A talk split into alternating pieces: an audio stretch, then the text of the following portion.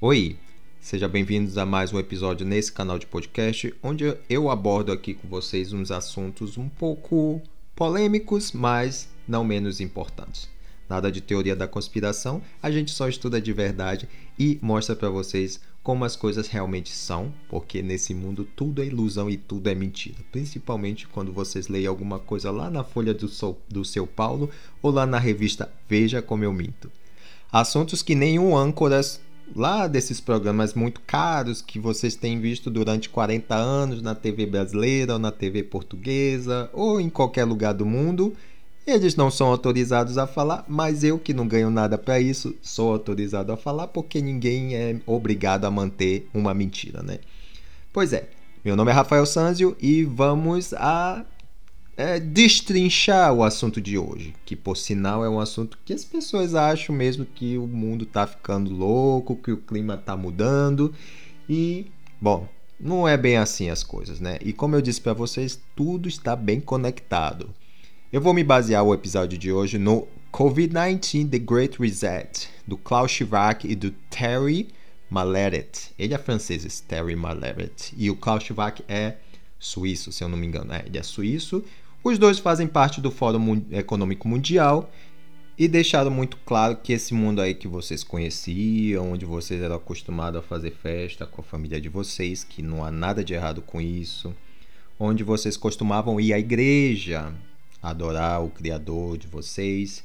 Agora isso acabou, não vai mais voltar e esse negócio que vocês acham que o lockdown vai acabar, que a vacina vai salvar vocês, que tudo vai voltar ao normal, é ilusão. É, não sou eu que estou falando, é aqui o Klaus Fach. Aquele, eu tenho um vídeo postado no meu Instagram, se vocês quiserem vão lá e vocês podem ver, rafael.sanzio.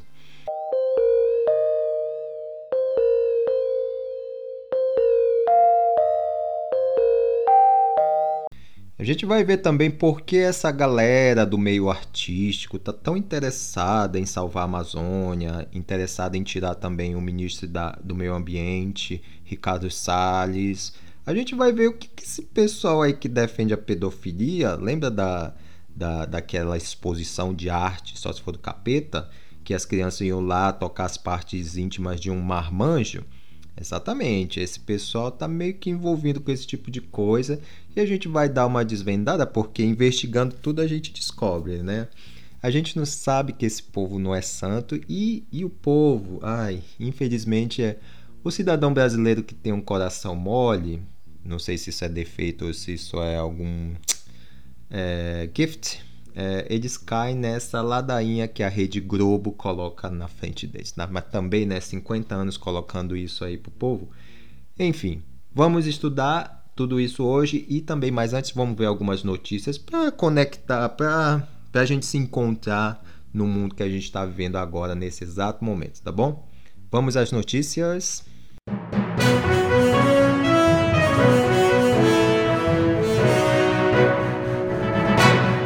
Eu vou trazer três notícias para vocês um pouco interessantes aqui.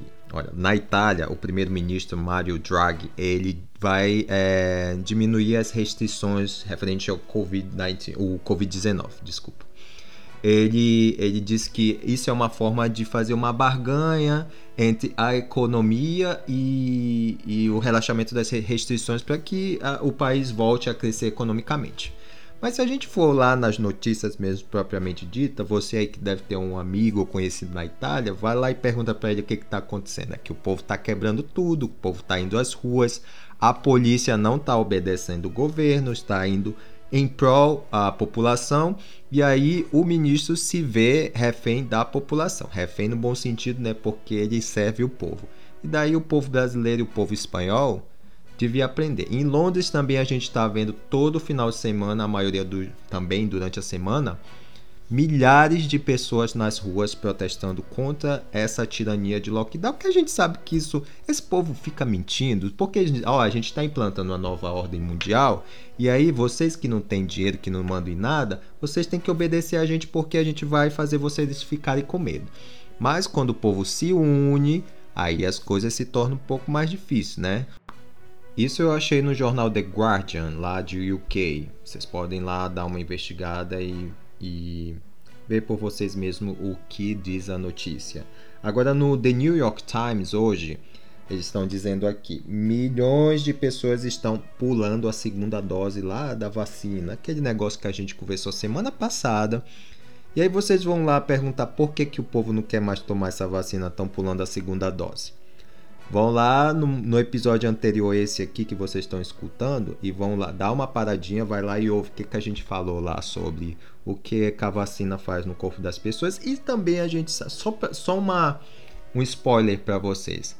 Isso, isso aí que o povo está dizendo que é uma vacina contra o Covid-19, o Covid-19, isso não é uma vacina, isso é um experimento terapêutico de RNA sintético. Mas vocês vão lá e ouçam por vocês mesmos o que, o que eu tratei é, na semana passada. E na Folha do Seu Paulo, olha, olha essa notícia. Eu não sei, eu acho que esses jornalistas é da, da jornalista Amanda Lemos. Olha essa notícia. Hábito de ricos na pandemia deixam bilionários ainda mais bilionários. Aí eu falei, ah meu Deus do céu. Eu não sei, né? É, essa geração Paulo Freire é, não usa o cérebro. Olha só.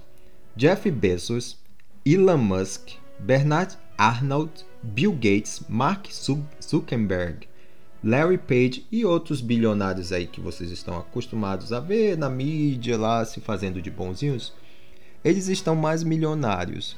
E o, o, engraçado da notícia aqui, que a, que a jornalista diz, é que eles ficaram ricos porque eles ficaram mais milionários porque eles têm um, como se diz, um mantra, ou como eu posso dizer, assim, como eu posso ser bem claro, eles têm uma rotina que fazem deles ricos, tá bom, né? O, o cidadão comum não pode trabalhar, é principalmente porque esses bilionários eles estão financiando o governo, eles estão financiando o, o grande reset, e aí por causa disso eles obviamente se tornam, mais, é, se tornam bilionários. Eu já escrevi três textos falando que esse ativismo e, e a conexão do ativismo dessas big techs, que a maioria desses caras, desses que eu citei, são donos de big techs, eles vão ser a força da economia futura. Ativismo Big Techs. E aí, por que será que isso vai acontecer? Hein? Ativismo, é, movimento LGBT, mudanças climáticas, Black Lives Matter, por que será? Por isso que eu trouxe essas notícias hoje para dar uma localizada onde, eh, no que a gente vai tratar hoje. E aí, como eu disse para vocês, eu vou, eu vou usar o livro do Klaus Schwab lá, o, o The Great Reset. E aí, se vocês querem, procurem na internet. Provavelmente ele já tem em português. E aí, para vocês, se vocês tiverem uma curiosidade maior para se aprofundarem no que eu vou tratar assim. Mas a, a, o assunto aqui desse, desse episódio é mais para desvendar esse assunto de climate change.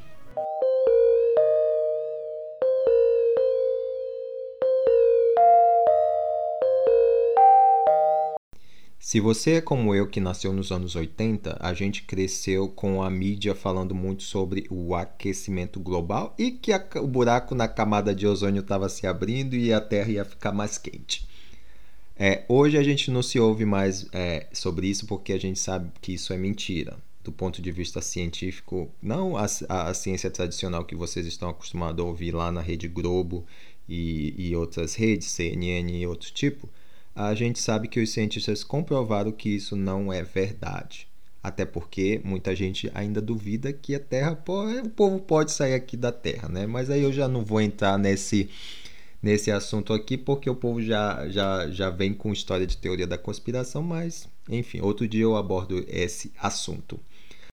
Já em 2006, o ex-candidato à presidência dos Estados Unidos, Al Gore, ele lançou um documentário que se chama A Inconvenient Truth, uma verdade inconveniente, que tratou sobre as mudanças climáticas. A partir daí foi a primeira vez que a propaganda começou a se intensificar no, com o nome mudanças climáticas. Se vocês, vocês vão lá no YouTube ou não sei no Netflix, eu acho que tem isso disponível vocês vão lá e assistam as vários slides que o Al Gore é, expôs naquela época. Engraçado que ele ganhou o Prêmio Nobel da Paz com esses é, slides, entre aspas, porque é, cientificamente isso não foi comprovado e na época, eu lembro que na época foi até um É, eu vou lembrar, até o final da, desse episódio, eu vou lembrar do nome dele, um cientista que ele até da USP, que ele refutou lá no programa do Jô Soares, quando era na Globo, é, antes de findar, em 2006, se eu bem me lembro.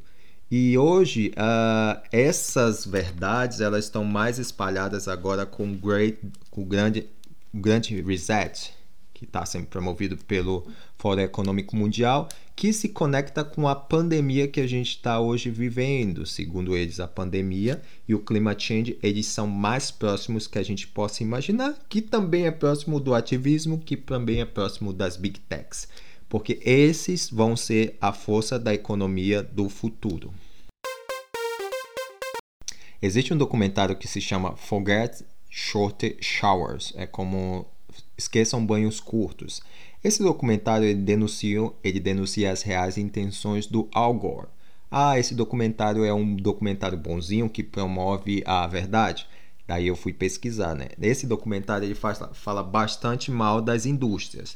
Um exemplo é que se nós, nós seres humanos, seres comuns, civis comuns, é, diminuísse a emissão de gás carbônico, a, a poluição do meio ambiente quando a gente faz, de, é, gera, gera lixo, mesmo que a gente não jogue no, no assim na, nas ruas, a gente está gerando poluição porque esse lixo vai para algum lugar.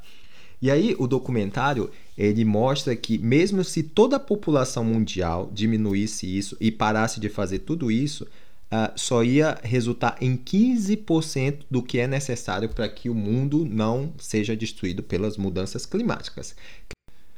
E os outros 85%, quem são responsáveis pela poluição do mundo, da, do planeta, seriam as big techs. As big techs não, as empresas no geral, as, os, os grandes conglomerados que vocês estão acostumados a conhecer.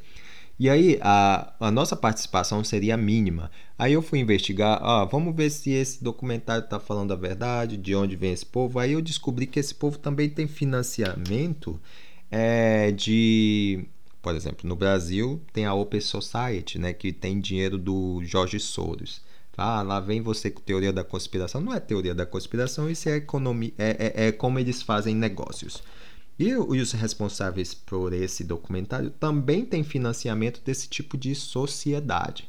E a gente sabe que esse esse povo aí de cima, esse povo da elite, não é de cima do céu, não, é de cima assim é, da camada social financeira. Eles estão promovendo um, um, mundo totalitário através do Great Reset, que já entra lá o livro do Klaus Schwab. Também no livro fica, fica claro que uh, os autores culpam a, a, as mudanças climáticas, a poluição ambiental, a destruição das florestas pelas catástrofes que estão acontecendo. Não sei se vocês lembram que eles culparam o porque o povo comeu um morcego lá no mercado de Wuhan e por isso o coronavírus se, se espalhou por todo mundo, né? Mas quem acredita nisso é um pouco inocente, né? Para não dizer idiota, porque esse povo, não sei, desconfia da inteligência de vocês, né? Deve desconfiar da, da inteligência do povo que assiste Big Brother Brasil, né? Uma das, do, uma das doenças que eles dizem que está relacionado com a poluição, no caso é as doenças cardiorrespiratórias, as, a obesidade. o que, que a obesidade tem a ver? Não. Tô brincando. A obesidade, a... até o HIV. O HIV é relacionado com, com, tudo isso que está acontecendo, segundo eles. Mas aí a gente vai pensar. No, no, no episódio passado, eu falei sobre as doenças que as vacinas trazem à população, à sociedade. Muitas delas estão relacionadas exatamente com isso que está acontecendo. Sabe-se que no passado, lá nos anos 50, as indústrias farmacêuticas usaram pessoas para espalhar sífilis para testar lá a, o, os remédios contra sífilis. Também, e aí você fica se pergunta assim, será mesmo que são as mudanças climáticas que na maioria são responsáveis por esse tipo de coisa, a poluição, é, é, não, não, fica claro o que o livro está dizendo. Na verdade, esse livro parece mais um, um folheto que está dizendo que tudo que vai acontecer no futuro.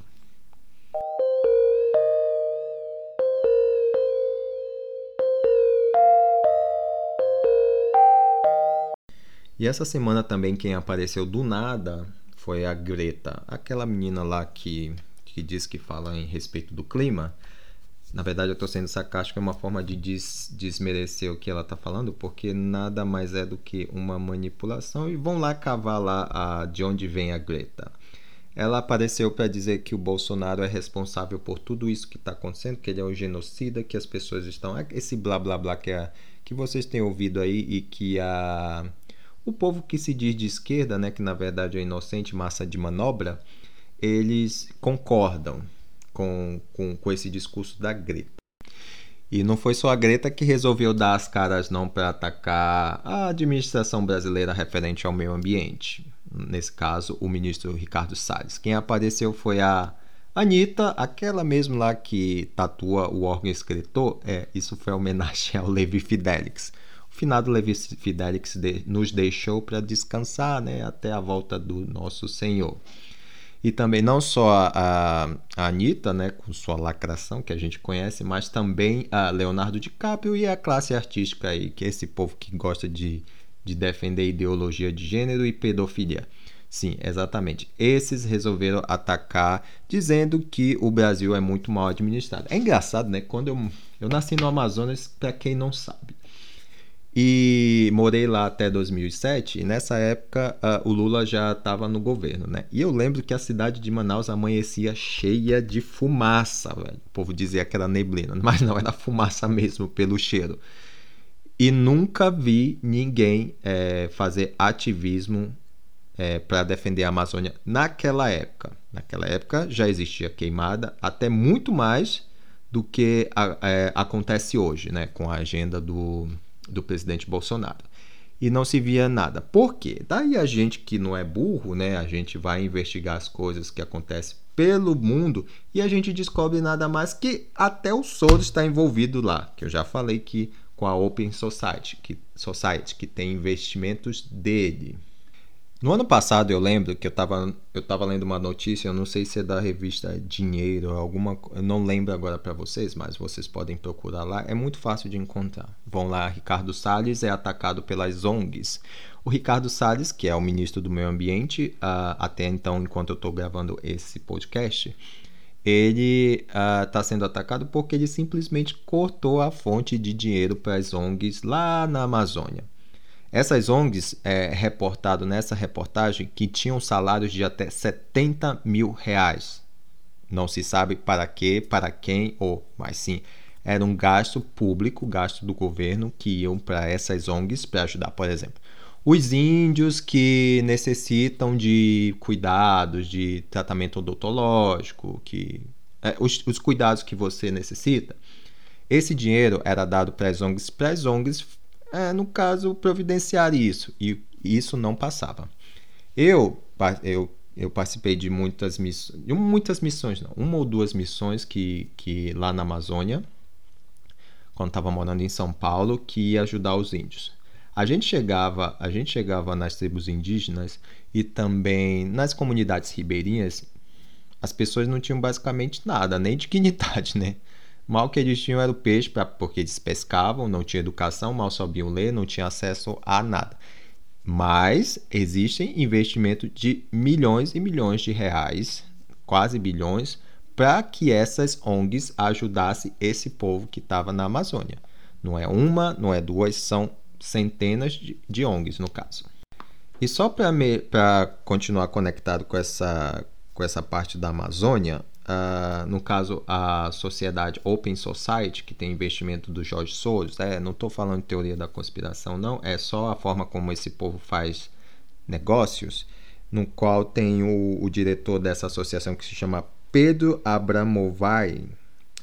Eles têm investido milhões no, no Maranhão e no Pará milhões no Maranhão e no Pará. E também o governo federal tem mandado bilhões para os estados como Maranhão e o Pará para que eles combatam a pandemia. Esse dinheiro, segundo a, a reportagem que eu estava lendo, também deixa claro que esse dinheiro cedido ao Maranhão e Pará é para combater a pandemia. Mas cadê esse dinheiro e por que o povo continua morrendo? É um pouco assim, sabe? ligue os pontos e comece a raciocinar como é que essas coisas funcionam, como é que tudo funciona.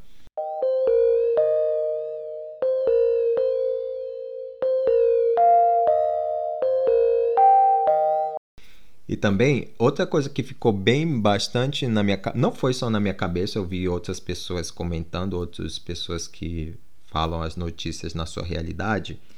Da, quando a Anitta postou lá contra o Ricardo Salles, ela postou Salve a Amazônia, né, com a foto do Ricardo Salles, mas colocou 342 Amazônia. E aí eu fiquei, o que, que é 342 Amazônia? Eu até postei lá no meu Instagram. Vocês sabem o que é 342 Amazônia? E aí eu fui ver.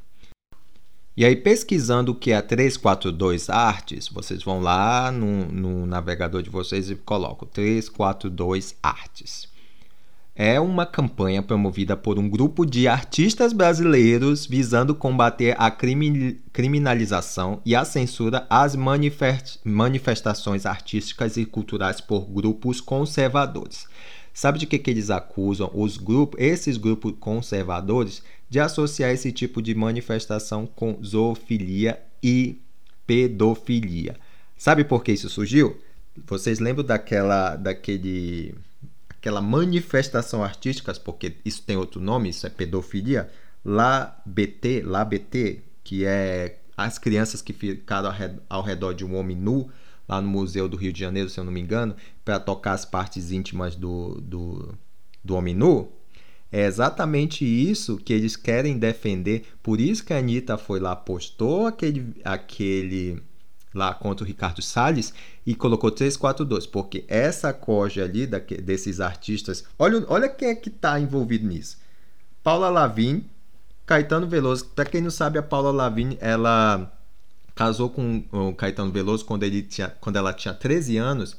E antes disso aí, ele já andava fazendo coisas ali que um homem e uma mulher de verdade faz, né? Será, né? E o Caetano Veloso é muito mais velho que ela. Eu não sei no mundo de vocês, mas no mundo que eu cresci, no mundo que eu estudo, no mundo que eu vejo, o nome disso é pedofilia, né? Mas, não sei. Essa aqui é o que a notícia está falando, né? Quem mais estava? Fernanda Montenegro. Ah, Fernanda Montenegro, que até esses dias lançou uma série, né, com bode, não sei porquê, né? essa associação desse povo com bode, eu não sei. Não sei se é coisa do diabo. Não é uma coisa. Não, é coisa da minha cabeça, né? Eu não sei. Marisa Monte, a cantora. E essa corja toda que está é, conectada com coisa boa que não é. A gente tem que aprender é, que essas, esse, esse povo eles nunca estão envolvidos com coisas boas. Antigamente você via muito esse povo na mídia e mostrando toda aquela coisa pomposa, mas eu acho que eles estavam na mídia porque estava tendo muito dinheiro público para iludir vocês. Por isso que eu sempre repito, artista é artista. Ainda mais no Brasil que eles foram doutrinados. Artista é apenas artista, não tem conhecimento intelectual nenhum. E a gente tem que aprender, como diz o professor Love de Carvalho, que a política brasileira e esse ativismo brasileiro é uma pura mentira e ilusão. E a gente tem que desaprender tudo isso. Não só pelo professor Olavo de Carvalho, mas muito antes disso eu já tinha percebido isso quando eu vim morar fora, que daí eu comecei a ver as coisas fora da bolha. Assim, eu não estava lá convivendo, mas eu estava observando tudo e comecei a ver as notícias fora daqui. E aí eu, putz, tem muita coisa errada acontecendo. E eu, como brasileiro, não podia deixar de, não sei falar a verdade, para os meus conterrâneos. E só para desmantelar esse discurso desse povo dizendo que o Brasil está destruindo o mundo, que o Brasil está destruindo a natureza, essas coisas, eu fui ver lá o ranking dos países que mais emitem gás carbônico, uh, dióxido de carbono, no, no caso, no mundo. Eu estou vendo aqui um, um gráfico de 2018, eu tirei lá do ucusa.org é, .org, é, ucsuca.org, ele diz o seguinte: o Brasil, eu vi algumas pessoas postando uns gráficos de 2014, no qual o Brasil estava entre os 10 primeiros. Mas nesse caso, em 2018, o Brasil, com uma população de 211 milhões de habitantes, ele está em 14. E adivinha quem está em primeiro, gente? Adivinha? Eu dou, dou um livro de presente para quem me dizer, quem me responder por mensagem. Brincadeira, mas posso dar um livro de presente sim para vocês. Uh, China. China, Estados Unidos, Índia, Rússia, Japão, uh, Alemanha, uh, o Irã, a Coreia do Sul, a Arábia Saudita e a Indonésia são os 10 primeiros, primeiros colocados do mundo na emissão de gás carbônico. O Brasil está em 14. Agora você pergunta: você ouve aí a Greta, o Leonardo DiCaprio, uh, a galera aí do, do 342 protestando contra isso? Não, né? Vocês não vão ver esse povo protestando contra isso porque é exatamente que a China está investindo neles. A China e todas essas sociedades aí que promovem esse tipo de coisa. Mas, como eu falei para vocês, esse episódio aqui. Não, se eu for, se eu for aqui ficar falando do climate change aqui, do que as coisas que acontecem no mundo, eu vou passar aqui uma hora e eu não quero que vocês fiquem cansados de ouvir meu podcast, porque está no começo, né? Tem que ser uma coisa bem legal para vocês, para agradar vocês ou você que está assistindo, né? Em qualquer parte do mundo. E aí a, ninguém protesta contra isso, aí fica por isso mesmo, né? Aí você tem que, pô, assim, por que a Greta não vai lá mandar a China parar de poluir, né? Porque a China, além de traficar órgão, matar o povo lá da, das minorias étnicas, é, e trancar o, a, os cristãos lá e destruir igreja, ninguém protesta nada, né? Ninguém fala nada, muito pelo contrário, o povo caladinho, né? Curioso, mas não, é, não, não me assusta. E aí, e aí pode ser, pode parecer um pouco meio aleatório isso que eu vou falar, né? E eu lembrei que quando eu estava no ensino médio, lá quando eu estudava lá é, em Manaus, no ensino médio não, no ensino fundamental, um professor meu, ele falou da história de, da Crônicas de Akako. Crônicas de Akako, quem não sabe, é um livro que ele foi, é, ele é proibido no Brasil, ele só tem versões em português e versões em alemão, inglês, e ele é um pouco caro, né? Eu já li um pouco dele e eu até achei ele num sebo lá, lá em Lisboa. Eu toda vez que vou lá, compro, gasto um horror de dinheiro nesse sebo, né? O senhor lá fica muito feliz. Quando ele me vê, o sorriso dele vai de um lado ao outro, porque ele sabe que eu vou comprar um monte de livro. Enfim, uh, o Crônicas de Acacô, ele denuncia a presença dos nazistas na Amazônia, lá na época da Segunda Guerra, Guerra Mundial. Ai, Rafael, que teoria da conspiração, né? Eu adoro falar essa palavra, né? Tem que parar de promover essa palavra.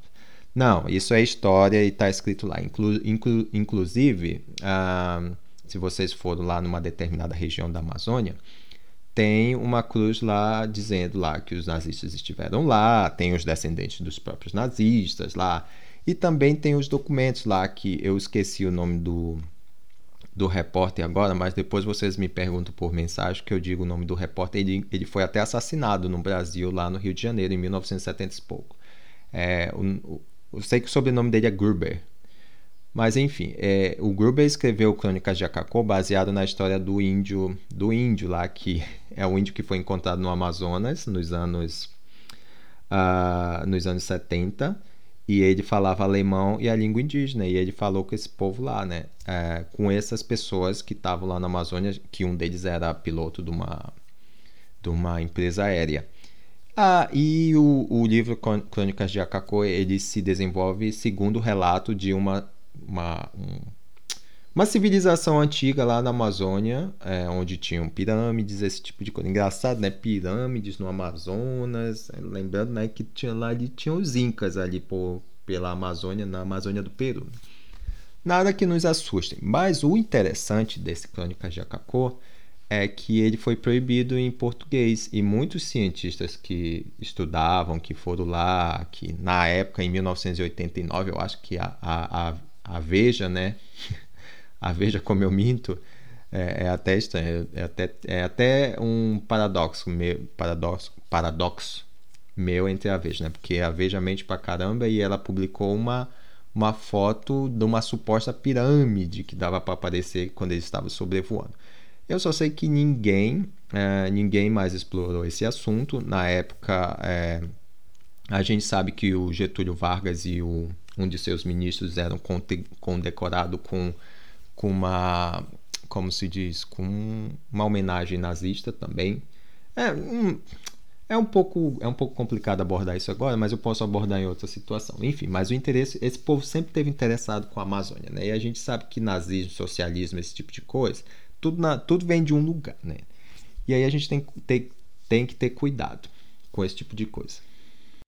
outra coisa interessante é, é por isso que eu digo para vocês, quando a gente vê isso fora da bolha, principalmente o, o eu já falei num vídeo para vocês quando eu morava no Brasil, eu pensava completamente diferente, apesar de achar que eu pensava fora da bolha, porque eu estava vivendo, eu não conseguia ver as coisas como re realmente elas são. Eu já falei para vocês que eu era defendia o aborto, esse tipo de coisa, porque eu achava que o povo tinha que ter o direito de escolher.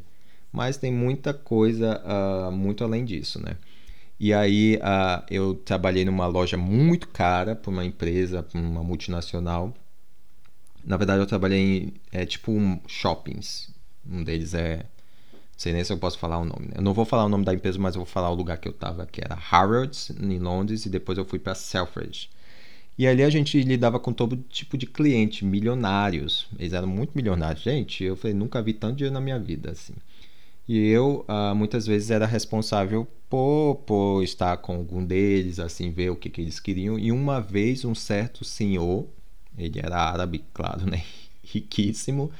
É, eu, fiquei, eu tive que é, atender ele como tipo assim, é, eu ia fazer um tour com ele para ver o que, que, ele queria, esse tipo de coisa, porque eu trabalhava para essa empresa e aí esse senhor, é, ele comprou muitos perfumes caros, que na época, tipo assim, eu acho que ele comprou de perfume uns 10 mil, 10 mil libras, isso equivale ao quê? 60 mil reais. E ele conversou muito comigo e eu aproveitava, tinha que ser amável. Era bom que eu aprendia muito sobre a cultura desse povo, perguntava quantas esposas ele tinha, era muito legal. Foi, muito, foi um aprendizado muito grande para mim trabalhar para essa empresa. E, e ele de repente disse que ele, ah, eu, eu, você é o quê? Eu falei, sou brasileiro, eu nasci no Brasil, tenho parentes, meu pai tem descendência portuguesa e por isso que eu tô aqui. E ele, ele fala, ah, eu fui no Amazonas, eu tenho um amigo lá muito rico, muito rico. Eu falei, sério? Como é o nome desse seu amigo? E no caso, o nome desse amigo dele era o ex-governador José Melo, que foi preso por desviar aquele escândalo que teve lá na Amazônia de no, no Amazonas de desvio das verbas, verbas públicas, que eu acho que ele ainda está preso até. E o, um, um, cara também que trabalhava para ele também está preso. Eu falei, sério, é mesmo? E como era o nome dele? Ele falou, ah, tá. Me, me, qual é a riqueza que ele tem no Amazonas? Ele falou muito que ele tinha até um museu no Amazonas. E aí eu fiquei com aquilo na minha cabeça. Eu falei, ah, tá. Mas eu sabia que agora esse homem tá preso, eu disse para ele e ele desconversou, né? É interessante essas informações que a gente pega assim no ar sem a gente querer, assim. Imagina quando a gente quer, quando a gente busca a, a informação na sua realidade e a gente consegue descobrir o quanto esse mundo é mentiroso e ilusório.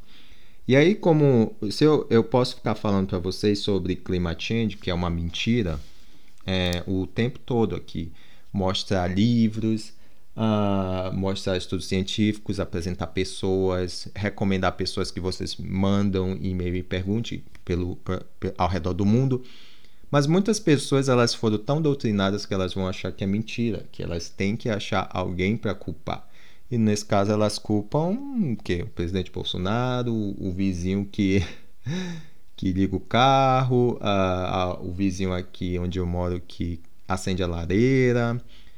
Mas as coisas não são bem desse tipo. Mas uh, isso serve para que a gente pense e esteja preparado, né? Porque as coisas vão daqui para pior se a gente não se juntar e não.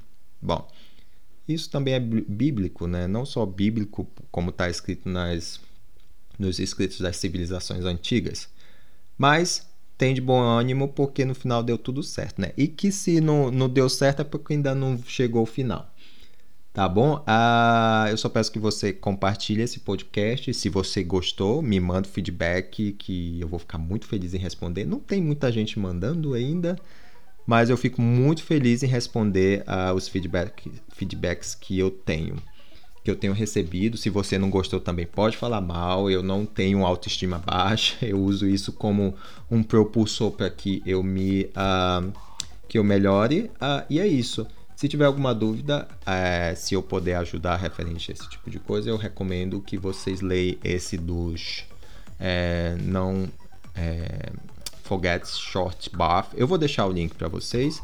Assistam a, o documentário do, do Al Gore, que ele ganhou o Prêmio Nobel da Paz. Igual, igual o, o, o Obama, né? Todo mundo ganha o prêmio Nobel da Paz, né? Povo, né?